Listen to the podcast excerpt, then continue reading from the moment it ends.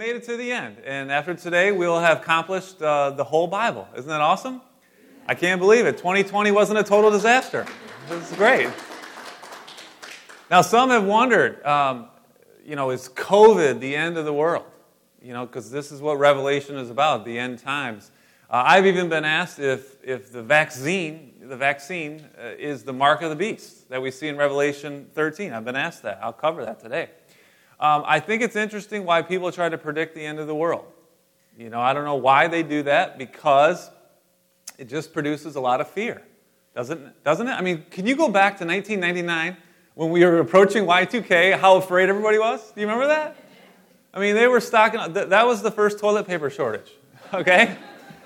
You know, people put, you know, wood stoves in their basements and just all kinds of crazy things. It just produces fear. But here's what we know Jesus said concerning the day and the hour, no one knows, not even the angels, not even the Son, only the Father.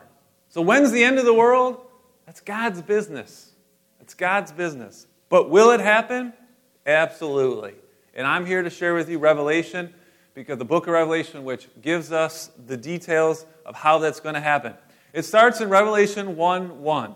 The very first verse, it says, The revelation of Jesus Christ, which God gave him to show his servants the things that must soon take place, he made it known by sending his angel to his servant John. Now, John is one of the 12 disciples that lived to a very ripe old age. That's why I like to call him Grandpa John right? When we cover 1st, 2nd, and 3rd John, he's Grandpa John. And an angel, which means messenger, that's all angel means, it means messenger. He revealed to John what's going to happen in the end times. It was a message from Jesus Christ. If you have one of those red letter Bibles, when Jesus speaks, it's in red letters in your Bible. You'll see that. There's a lot of red letters in Revelation. Okay, Jesus is, is speaking. And we call it Revelation, which is kind of interesting because that really shouldn't be the name of the book. The Greek word that's translated in this very first verse, though, revelation, the Greek word is a word we're familiar with. It's apocalypsis. So that means we translated apocalypsis revelation, but really it should be translated what it is, right? Apocalypse. We're all familiar with that word, aren't we? What do you think of when you hear the word apocalypse? World War III? Mass destruction? You know, you watch too many movies, folks, okay? Apocalypse doesn't mean that at all, all right? And it certainly doesn't mean a one eyed monster, okay? It's not Cyclops, right? Apocalypse is not even a scary word. You know what apocalypse means? It means to disclose the truth. When you sell a house, you fill out a disclosure statement. You fill out an apocalypse, all right? And you give a revelation to the new buyer. And if you lie in the disclosure statement, the inspector probably will find out right? Some of you are familiar with that experience. The book of Revelation is not the only book that talks about the end times. In the Bible, we have other places in Daniel 7 through 12, in Jeremiah 30, in Matthew 24 and 25, in Mark, all the Gospels, Mark 13, Luke 21, 1st and 2nd Thessalonians, 1st and 2nd Corinthians, they all talk about it. And when you put them all together, when you look at all those passages, it's not overly complicated. I understand sometimes those symbols can get a little confusing, but it's not overly complicated, and I want you to see that today. More than anything, I feel like that's one of the gifts that God has given me as the teacher of the Word of God is to be able to take a lot of information, and trust me, there was a lot of information floating around in my head this week. All right, I did a lot of reading and a lot of studying, and to put it all together and to condense it down and be able to give it to you so you can understand and not get scared or, or confused or um, lose interest. Um, I want you to understand it. That's my goal. And um, there's, there's going to be some of you that may have looked into Revelation, you may have studied it for yourself, and you may have even heard something before, and you might disagree with what I'm about to say. I'm okay with that. Let's sit down. Let's look at the Word and see what the Word says. But I think the challenge for some people I'm not saying it's you, but the challenge for some people is to unlearn what you probably learned through television, the movies, or some fictional books, or even some false teachers that stand in the pulpit and tell you something that's not true. But you see, it's hard to unlearn a lie when you believe that lie for many years. It really is. And really, the only way to do that, I think, is to dwell on the truth. And we have the truth. We have the Holy Scriptures. Every, all Scripture, right? Uh, Paul told Timothy, all Scripture is God breathed. It's useful for four things, right? Teaching and rebuking, and this is the one that's important correcting. Correcting those false beliefs, those misunderstandings, and training you so you can be equipped for every good work. That's the Word of God. That's the truth. The truth's really important, isn't it? Say amen if the truth is important to you. That's right. And I want you to be able to grasp everything that's going to happen in the end. And I want you to know that you don't need to be afraid about anything when you're a believer in Jesus Christ as the Son of God. Because Revelation is not bad news for the believer. It's great news. It's amazing news. And actually, it's an answer to the Lord's Prayer. If you know how the Lord taught his disciples to pray, it's an answer to prayer. He said, Our Father who art in heaven, hallowed be thy name. Thy kingdom come, thy will be done on earth as it is in heaven. And that's what we're talking about. That's why I called this Thy kingdom come. Revelation tells us about God's kingdom coming to earth uh, uh, in, as it is in heaven. Now, when we look at the Word of God, when we look at Revelation specifically, there are many who are tempted to interpret it allegorically. Now, you heard Carrie say I'm a math guy, so I'm not real good with English.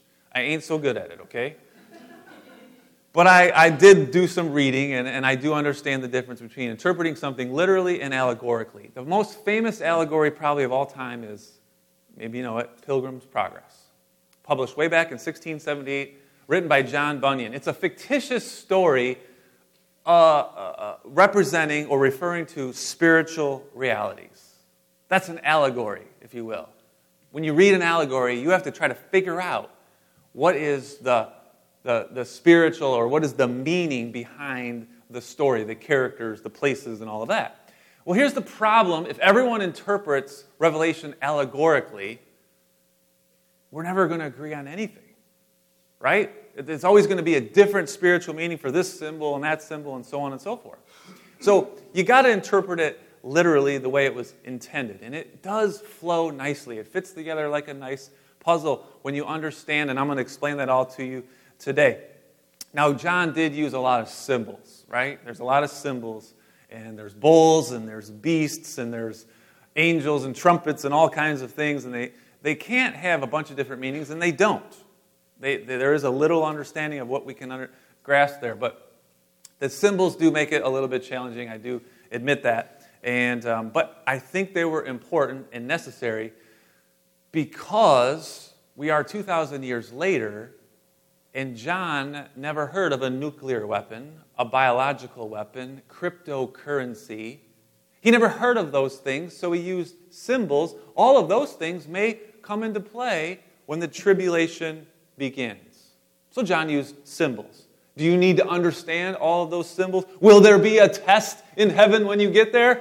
What's the horn mean? no, no worries on that. But you should know the timeline, and you should know what your role is in all of this. Would you like to know that? All right, let's get into Revelation. I would like to walk you through it. I can't. I have to literally run through this thing. It is there's so much here. And I know some of you are going to get to the end, oh man, you didn't talk about this. Well, um, you know, let's talk on Wednesday. That's the study, Bible study Wednesday. We're going to go answer a bunch of questions you might have on Revelation or anything else you'd like to talk about. But let's look at all the ch- different, the main things in, in Revelation, if you will, and I'll set you up with a nice timeline of what's going to happen in the end. First of all, what number shows up all the time in Revelation? Seven, right. And seven means, in the Bible, the numbers have meanings. Seven means completion. Right? If you go back and read the book of Genesis, or if you come to Bible study on Sunday mornings with Scott at 9:45, the group they're going through the book of Genesis. In Genesis, you see that it took how many days for God to create the heavens and the earth? 7, right? 7. And it's kind of neat because it follows along with how Revelation is definitely laid out. In Revelations 1 through 3, the first three chapters, there are seven stars and there are seven lampstands. We don't need to guess what those symbols represent because John is told the seven stars are the seven angels and the seven lampstands are the seven churches. And how fitting is that, that the church is a lampstand? Are we not called by Jesus to be the light of the world? We are to be a beacon in this community, right? A beacon of light, life of purpose. Fits nicely. And when uh, John reads these, um, or gets this Revelation, these seven letters, if you read the first three chapters of Revelation, you'll see there's seven letters. Really, it's not a letter, it's more of a postcard. I mean, they're just short to the point. There are seven churches. And interestingly, these churches don't exist anymore today, but I would say with the exception of the last one. And the reason is, is because those seven churches more or less represent an era of history of the churches. We are in the last era. We are in the era of the Laodicean church. The church in Laodicea was described as a lukewarm church. And if you've ever uh, been out on a hot summer day and wanted to get a drink of water and it was lukewarm, what do you do? You spit it out of your mouth, right? Because it's gross. You want it to be cold water, right? And on a cold day, you want hot coffee or tea or something, right? And that's what God says in this passage right here to the, to the church. I don't want you to be hot. I don't want you to be, or I, I don't want you to be lukewarm. I want you to be hot or cold. But because you're lukewarm, I spit you out of your mouth. What does God want from the church, from the body of Christ? What does He want from us? He says it right in that same passage, Revelation 3:20. I'll bring it up on the screen for you. Jesus uh, says, "Behold, I stand at the door and knock." It's good to have sound, right? Sometimes. If anyone hears my voice and opens the door, I will come into him and eat with him, and he with me. This is nice symbolism because when you eat with someone, it's a closeness, isn't it? There's an intimacy when you share a meal with someone. That's why Paul said to the Corinthian, Corinthian church when they were um, living in sin and, and, and just pretending like all they were doing was okay, he says, Don't even eat with a brother that's doing that. Don't get close with them. But here we are today in an era where many churches and many Christians are lukewarm. I mean, we live in an area that's surrounded by wealth. We don't think it all the time because we look at our bank accounts and we look at what's going on and we don't think that we're wealthy. But when we compare ourselves to the rest of the world, we are very wealthy. The Western churches are very wealthy, surrounded by wealth. But you know what Jesus said? It's easier for a camel to go through the eye of a needle than it is for a rich man to enter the kingdom of heaven.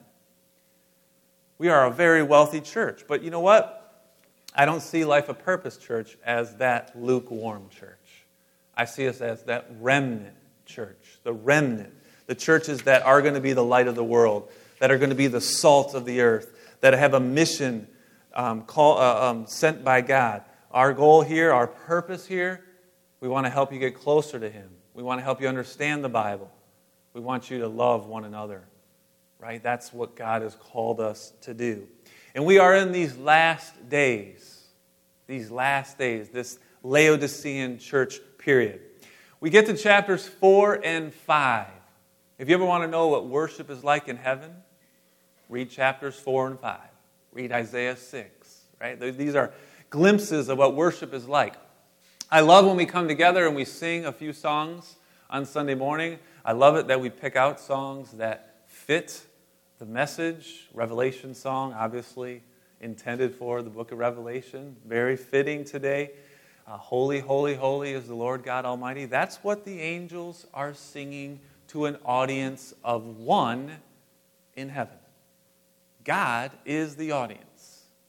And we sing to Him, we worship Him. And know this this is wonderful. I don't know if you've ever thought about this, but I think this is a revelation in itself. When you sing to the Lord, you are joining the angels in heaven. Wherever you are, you don't have to come to church on Sunday morning. Whenever you sing to the Lord and worship Him, you are joining the angels in heaven. How wonderful is that? Sometimes when I sing, sometimes I stop and I just listen to you because it's like heaven to me. It's, it's Christians singing together, praising God. It's just like joining the angels in heaven. John writes in Revelation 4 1 After this I looked, and behold, a door standing open in heaven, and the first voice which I heard speaking to me, and I underline this part, like a trumpet, said, Come up here and we'll show you what must take place after this. So here comes the unfolding of the end times. It unfolds, it begins with a trumpet. Trumpet's important because last week in 1 Thessalonians, we heard about that trumpet, right? What does the trumpet in 1 Thessalonians 4.16 announce? We look at the screen, it says, um, For the Lord himself, Jesus, will descend from heaven with a cry of command, with the voice of an archangel, with the sound of the trumpet of God. The trumpet announces what we call the rapture. The rapture is the, the, the catching up. The, the people of Christ, the believers in Christ, are caught up, and it takes place before the tribulation. The rapture is when believers in Jesus are caught up with the Lord, much like Elijah was. Remember, Elijah was caught up, didn't experience death. He was caught up to be with the Lord. They don't experience death on earth. Just like that, snap of a finger. That wasn't very good. Got to be a better snapper. There we go. The snap, you moms know how to snap your finger. I am on the phone, young man. Just like that, the snap of a finger, the, the um, believers in Jesus Christ are raptured. And someone asked me um, this week, what about all those that died, right, prior? Like in the Old Testament. What about, what, what about them? Will they be raptured as well? How are they saved? Paul tells us in Romans, the first chapter, quoting Habakkuk, the righteous live by faith. That's right. The righteous live by faith. They too will be raptured because Abraham was justified by faith. We move on to now chapter 6 through 18. Big chunk of Revelation, folks, is just seven years of time describing the tribulation. Chapter 6 all the way to chapter 18 is all about the seven years of tribulation when the poo really hits the fan, folks. All right? It's not pretty. Some might say uh, the Holocaust is the worst time in human history. Well, I tell you, it doesn't compare to what's going to happen in those seven years. And uh, rest again, rest assured, if you're a believer in Christ, you're already up there with the Lord. You don't have to experience this um, terrible time on earth. In the tribulation, there are seven seals, seven trumpets, seven angels, seven plagues, seven bowls of wrath, four horsemen, three angels, two beasts, but no partridge in a pear tree. Lots of symbols, right? And you might have noticed that the seven things are always revealed in a six in one pattern, right? There's six seals, and then later on the seven. There's six trumpets, and then later on the seventh. There's six bowls, and then finally the seventh, which takes us to chapter seven. Two groups of people lived in the, uh, uh, two groups of people will be saved in the tribulation. So, in that tribulation period of the seven years, the church has been raptured, but there will be people who will be saved in that time frame. One group is 144,000 people exactly from the tribes of Israel. Jewish people, 144,000 will be saved. So the next time a Jehovah's Witness comes to your door to tell you about whatever they're going to tell you, they believe they are from that tribe of, or from that, that number of 144,000. So ask them when they tell you they're Jehovah's Witness, say, What tribe are you from? Hopefully their eyes will be open to wait a minute, what are you talking about? And they'll see the truth of the Word of God and they'll be set free from um, believing some of the lies that they um, believe. The second group of people is an innumerable amount that show up, uh, that, that are saved, and they are from every nation. I'm going to show you in Scripture, Revelation 7 9. John says, After this, I looked, behold, a great multitude that no one could number, from every nation, from all tribes and peoples and languages, standing before the throne and before the Lamb, clothed in white robes with palm branches in their hands. And then, verse 14, he says to him, Sir, you know. I said to him, Sir, you know. And he said to me, These are the ones coming out of the great tribulation, for they have washed their robes and made them white in the blood of the Lamb. So the Lamb, they, they, they believed in Jesus Christ. We know that the Lamb of God. And by the way, if, if you come back next Sunday, um, our youth are presenting the story of the Lamb uh, from beginning to Jesus Christ in a play. And uh, that will be our service next week. So that is really, I'm looking forward to that, the story of the Lamb. Well, in Revelation 11, we see that there are two witnesses that will be witnessing and, and helping these multitudes come to faith in Jesus Christ. And those two witnesses are significant, and I believe in this time will be the greatest revival that the world has ever experienced, by the way. Um, those two witnesses, I think you're familiar with. I've shared them with you before in the past. Revelation 11 6, let's see if you know who the two witnesses are. They have power to shut the sky so no rain may fall during the days of their prophesying. And they have the power over the waters to turn them to blood and to strike the earth with every kind of plague as often as they desire. And those two witnesses sound a lot like who? Moses and Elijah. That's right. Moses and Elijah. For the first three and a half years of the tribulation, these two witnesses will present the Word of God, the truth. Many, many, an innumerable amount will come to faith in Jesus Christ. But then in verse 7, we see that after three and a half years, the very midpoint of the tribulation, halfway through, they will finish their testimony, and a beast will arise from the bottomless pit, make war with them, conquer them, and kill them. And there's great detail about what happens. Three and a half days, their bodies lay in the street, right where Jesus was crucified. Those who refuse to believe in Jesus will actually celebrate their deaths, but after three and a half days, they will be resurrected to life. God will raise them to life right in view of their enemies. Then we move on to chapter 12. I told you we got to run through this thing, all right? There's a lot to it. But in chapter 12, we have a flashback from the beginning of time, really, when Satan and his followers basically rejected God, their pride, right? Satan wanted the angels in heaven to worship him, not God, and they were banished from heaven because of their pride. And there's this cosmic conflict that's been going on between good and evil, between Satan and his demons and the angels. And it specifically shows in this chapter how Satan has been trying to kill Jesus, the coming Messiah, from the very beginning. Take, take it to the very first time we hear of the Messiah, Genesis 3.15. In Genesis 3.15, after the serpent deceived Adam and Eve, right? We know this, maybe from our Sunday school days. And if not, you're going to learn about it in that play next week. We're going to talk about that. We'll see that. Verse 15 of Genesis 3 I will put enmity between you and the woman. This is God talking to the serpent, Satan. And between your offspring and her offspring. He shall bruise your head, and you shall bruise his heel. Think about the Old Testament and all the times that Satan has tried to kill the coming Messiah. I mean, think about Esau, who tried to kill Jacob. Think about Saul, who tried to kill David. How Judas betrayed Jesus, and so he was then crucified, of which the devil thought he won, but then Jesus was resurrected. Satan's been trying to get rid of the Messiah since the beginning, and he does not succeed.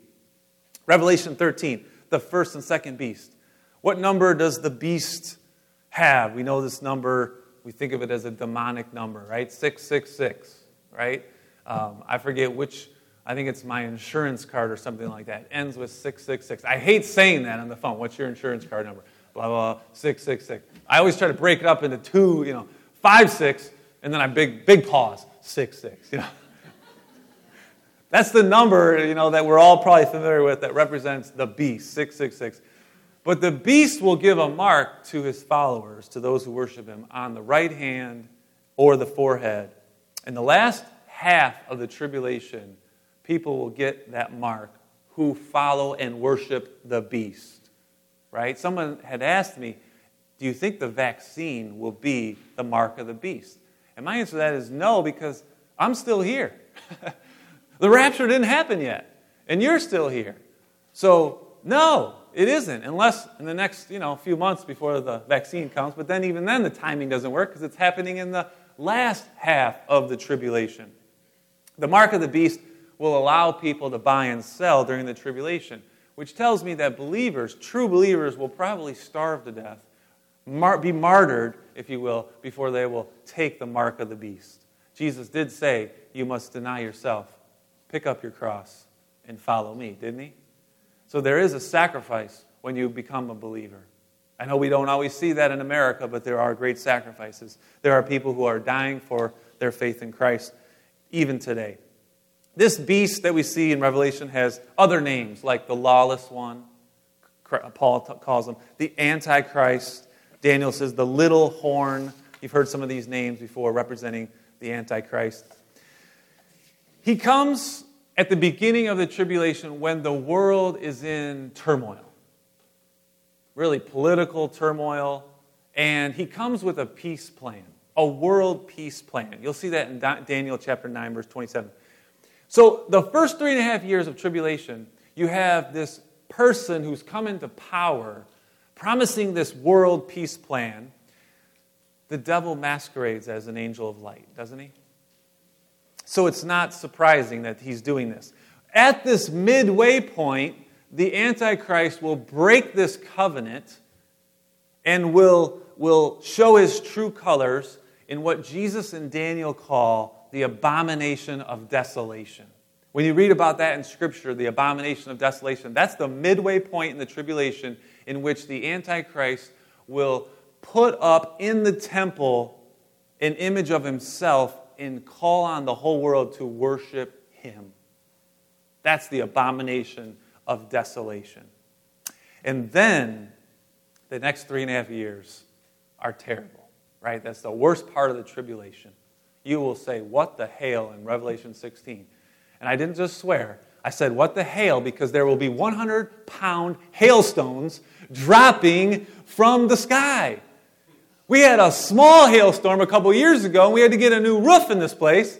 Imagine 100 pound hailstones falling from the earth. And that's just the tip of the iceberg. See what I did there?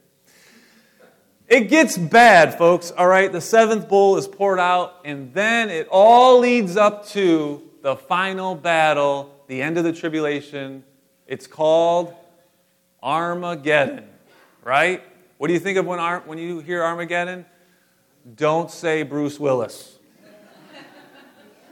I understand it was a blockbuster movie, but the true Armageddon, the real Armageddon, is a valley in northern Israel. Many ancient battles took place in the valley of Armageddon. And that's where the final battle will take place. And it ends the tribulation. Who will defeat the Antichrist? Jesus and his army. I wanted to read it to you because I could never do it justice by paraphrasing it. Revelation 19, verses 11 through 16. Paul, John says, I saw heaven opened. Behold, a white horse. The one sitting on it is called faithful and true. And in righteousness he judges and makes his war. His eyes are like a flame of fire. On his head are many diadems, and he has a name written that no one knows but himself. He is clothed in a robe dipped in blood, and the name by which he is called is the Word of God. And the armies of heaven arrayed in fine linen, white and pure, were following him on white horses. And from his mouth comes a sharp sword with which to strike down the nations, and he will rule them with a rod of iron. He will tread the winepress of the fury of the wrath of God, the Almighty. And on his robe and on his thigh, he has name written, and that name is the King of Kings and the Lord of Lords. Amen? Amen. The Lord wins. That's the end of the tribulation. Revelation 20, you see what happens to the devil. He's put into prison for a thousand years.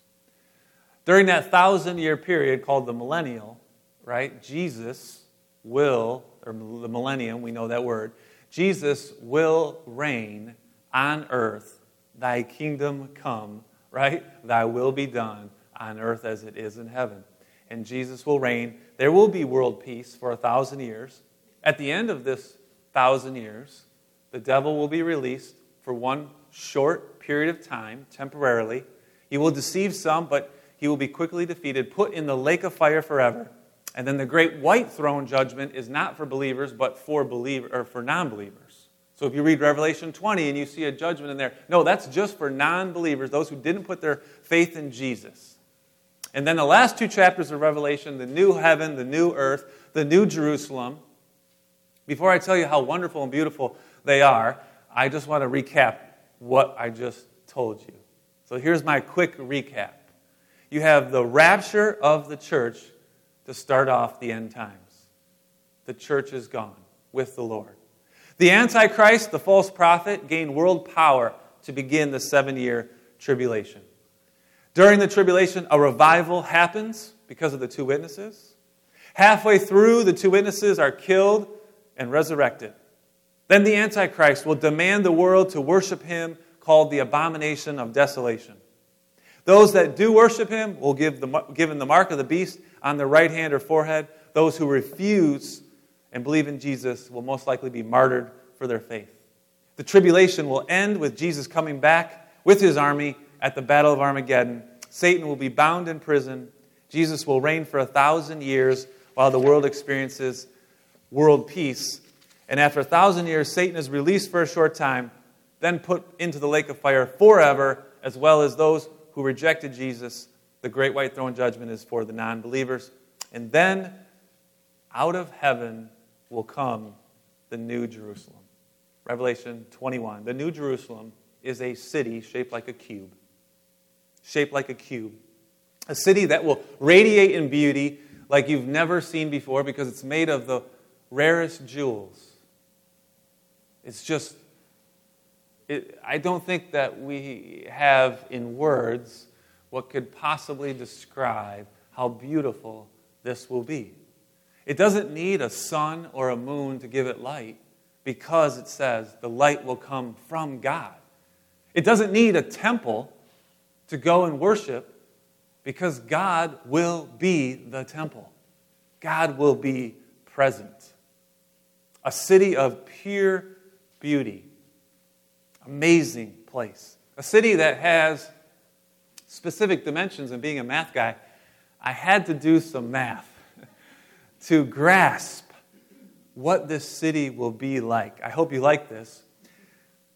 The dimensions are given in, in Revelation. It says there are, the cube is 12,000 stadia, a stadia 600 feet. So when you do the math, that's 1,400 miles. So you have a cube 1,400 miles long, 1,400 miles wide, and 1,400 miles high. There's also walls, which are about 200 stories high. But the cube itself is 1,400 miles by 1,400 miles by 1,400 miles. You could take this cube and put it on, just to give you a perspective, about half, just over half of the United States of America. 3.5 million square miles is the United States of America. This is 2 million square miles. That's how big this cube is. Now, let's just say that everyone that goes there gets 40 acres. Because we're city folk and we love 40 acres of land, wouldn't we? Who wouldn't like a back 40, right, to retire on? So everybody gets 40 acres. You do the math, you get 32 million people in heaven. Now you say to yourself, like I did, wait a minute, 32 million? A lot of people have lived and put their faith in Jesus Christ, way more than 32 million. So maybe you don't get that 40 acres I just promised you. Maybe you have to give up some of that and you get a little bit less. Or maybe heaven has floors, stories. Maybe the first floor covers 32 million people. And if you think about it, how high does this thing go? It goes 1,400 miles high. That's 616,000 stories. And I did the math for that. That would fit 20 trillion people. Now, in case I'm seeing this all wrong, no worries. I finish with this verse, John 14, 2. The same John who wrote Revelation wrote this gospel, and he says what Jesus told the disciples In my Father's house are many rooms, many mansions. Jesus said to them, Let not your hearts be troubled. Believe in God believe also in me. Is there a room in heaven for you? Yes, there is. There certainly is. But what's your job? Believe. That's your job. Believe. That's your role in all of this. To know Him and to make Him known. Jesus said, I am the way, the truth, and the life, and no one comes to the Father except through me. So believe in Jesus, and when you do, heaven awaits, and heaven, now you know, is a beautiful, beautiful place. I think Revelation doesn't really, really even touch how beautiful it would be when we see it. Do you want to spend eternity in heaven? Believe in Jesus. He's the Son of God. He died for your sins. He loves you. He wants you to have he wants to have a personal relationship with you. As our team comes up to sing our final song, I want to encourage you just to pray and just ask God. Um, just, just if you've never put your faith in God, in Jesus Christ, do it today. Put your faith in Him, believe in Him, and know, be assured that when you do that, heaven awaits. And heaven is a beautiful, beautiful place. Amen.